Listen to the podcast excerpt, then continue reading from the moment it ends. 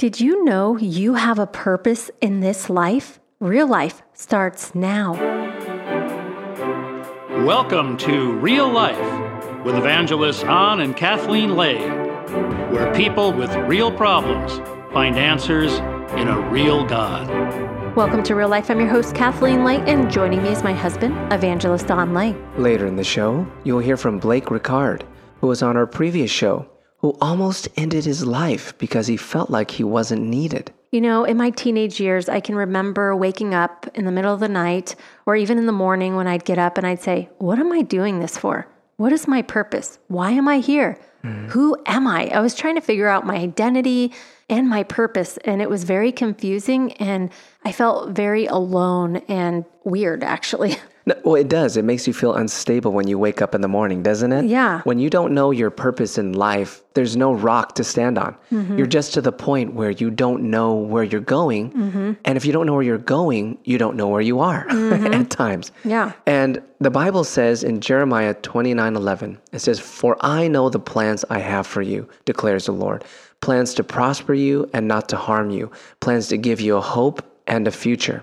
What I love about this verse is because when I was younger, I didn't know what my purpose was. Mm-hmm. And I didn't believe in God at that time. So I was like, you know, there really is no purpose. I have to make my own purpose mm. to make it happen. Yeah.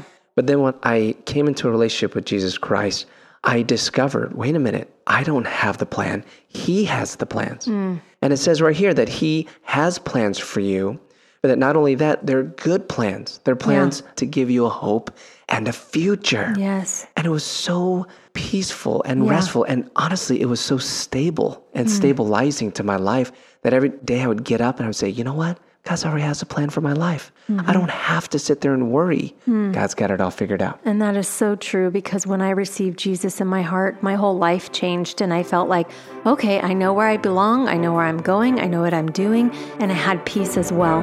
And we're going to hear from Blake Riccard right here after the break. Real life is made possible by people like you. We'd like to take this opportunity to sincerely thank you for your generous support. We couldn't do it without you. May God bless. Welcome back to Real Life. I'm your host, Kathleen Lay, and joining me is my husband, Evangelist An Lay. Hello, everyone. Joining us once again is Blake Riccard, and he was sharing with us how he grew up in a fatherless home, ended up in school where he was bullied, felt really alone and that no one wanted him. He started to find some relief in smoking and drinking and just trying to fit in with the crowd. But when that started to fade and fail and other relationships weren't working, Blake tried to commit suicide. He was only in seventh grade. And right when he had the knife in his hand ready to stab himself, he heard a audible voice. Let's hear now from Blake. Thanks for being with us. You're welcome. Thank you for having me. Now, I understand that you heard this voice and you started to talk to it. At that time, you were home alone and hearing this audible voice, at first it freaked you out. Did you know it was the voice of God? I did not, but I obviously had to investigate what was going on because I'm like, I know that I'm actually hearing a voice, but there's nobody in my house but me. So I had to try and figure out what was going on. And when I realized that there really wasn't anybody around me, I'm like, uh, who are you and why are you talking to me and where are you coming from? So I began to have what seemed like an intimate conversation it was really kind of frustrating at first because I didn't understand. You know, like everything seemed weird at the moment. The voice was telling me stop, which is what caught my attention. It was like, okay, wait, why? What? Huh? Mm. And then when I started to ask questions, I'm like, why should I stop? Like all of my emotions came out. Like if I was to open up to my parents, and if they were to catch me doing this and they were to tell me to stop and I was to explain that moment, it's kind of how this conversation, or at least how my heart was coming out. And I was mm-hmm. telling this voice, why should I stop? Nobody wants me, and it feels like no matter what I do to try and fit in, I don't fit in in any group. I don't know half of who I am because I don't have a father. So, what am I supposed to do? What am I supposed to tell people? Why am I here? And this voice began to tell me something that I really just couldn't believe. It told me, listen, one day you're going to be somebody. What's happening now doesn't matter. You're going to be somebody that's going to change lives, somebody that's going to be encouraging. You will lead a generation. And I was like, um, I'm not sure that that's true. I don't know who you think you are, but the way I see it, that's not possible. And this voice continued to encourage me with these sayings. And I, by some type of miracle, ended up setting the knife down. Although I did not necessarily believe it at that moment, I did think, what else do I have to lose except my own life? And I put the knife down and moved on. Wow.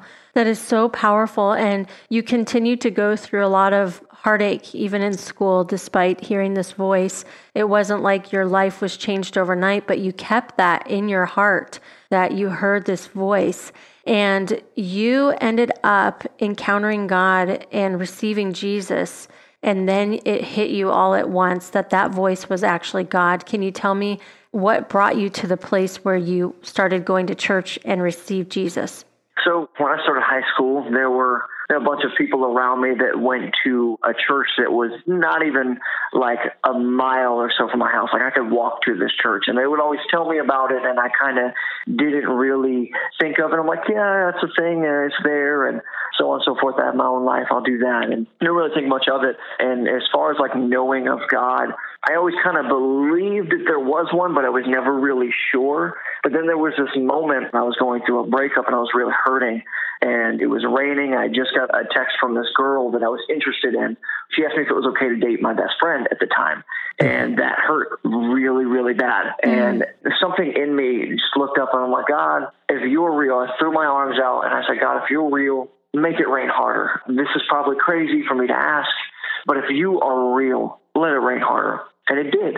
It started to rain and I was like, wow, okay, I get it. And then eventually I started to listen to the people that had invited me to church and I went and I experienced something that I, I never thought of like, wow, this is really cool. The feel is different. Everybody's so welcoming. I've never really felt that before. And this is awesome. So I started to go to church and started to get a little closer with people that I kind of seen around school. Mm. And I began to learn more and I discovered one thing that really helped me as far as not feeling alone before I really got to know God was my love for music.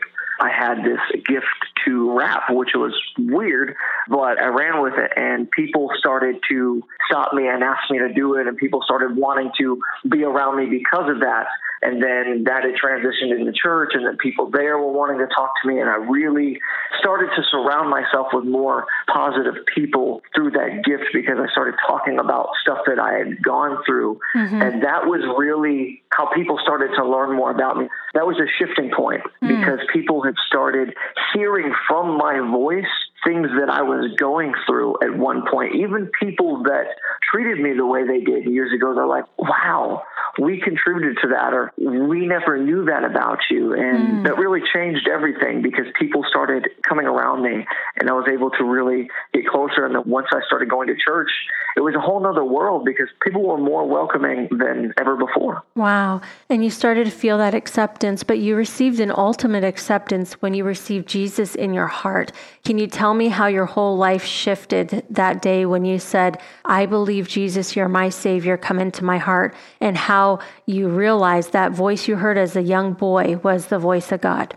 Man, uh, when I realized that, everything was so different.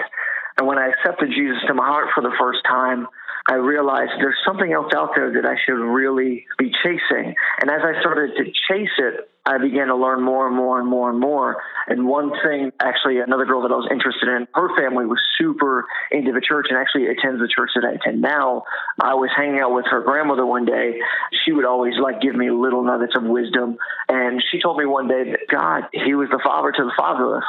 And I said, wait, can you say that again? And I had to have her say that like three different times before that processed in my heart. Mm. And I said, wow, that's such a powerful thing. And I said, that resonates with me because I never knew mine and nobody knows mine.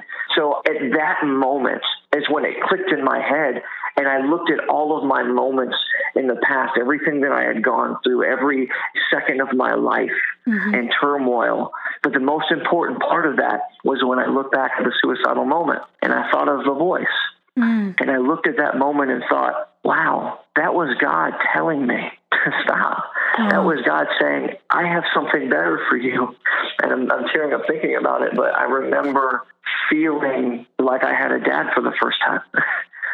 I remember being welcomed as a son. It was crazy. Wow. And there are people who don't have fathers, and it is very difficult to find out who you are and your identity, and it's very painful. And we're going to pray for them. Blake, what's one thing you would say to someone who's suicidal? Just one thing to tell them not to do that. Never give up. You're never alone. It may seem like you are, but there's always somebody there, whether you realize it or not. And oftentimes you just have to really, really search for it. But the moment you find it, it is the most liberating thing you'll ever feel. So don't ever, ever give up on yourself. Don't ever give up on life and realize that you're not alone. There is somebody who loves you greater mm-hmm. than anybody else could, and there are people there for you mm-hmm. that are willing to pick you up when you fall. Amen. Thank you so much for sharing your beautiful testimony. God bless you, Blake. You know, so many of us are out there looking for acceptance, and it's hard to find. With younger groups, they feel like when they get rejection from friends, it's so easy to feel like, gosh, nobody accepts me. And so we go on this journey to look for acceptance. And when we can't find it, we can just give up and feel like we're unwanted. But you know, there's two sides of the coin. Because there's another side, which is another person who's saying, Well, I'm accepted. I have friends, I have family, I'm known, I have a position, but are you accepted by God? Is God the one giving you the acceptance that you so desperately need? Well, for both sides, I want to pray. Father, for the person who's saying, I've never found that acceptance, Lord God, as we reach out to you, Jesus, we just pray that you would give us that acceptance and love that we need right now. Mm-hmm. Because my friend, God accepts you. Mm-hmm. For the person who says, I'm comfortable, I don't need anything else, I just encourage you, my friend, to look a little deeper. There's something still missing. And the one that's missing is the acceptance from God. And He died on the cross so that you can have it, even if you feel comfortable. So, Jesus, we receive you. We mm-hmm. believe in you. We thank you that you've died on the cross so you could accept us. Mm-hmm. And we come to you now in Jesus' mighty name. Amen. God bless you all. Thank you for tuning in. You're listening to Real Life.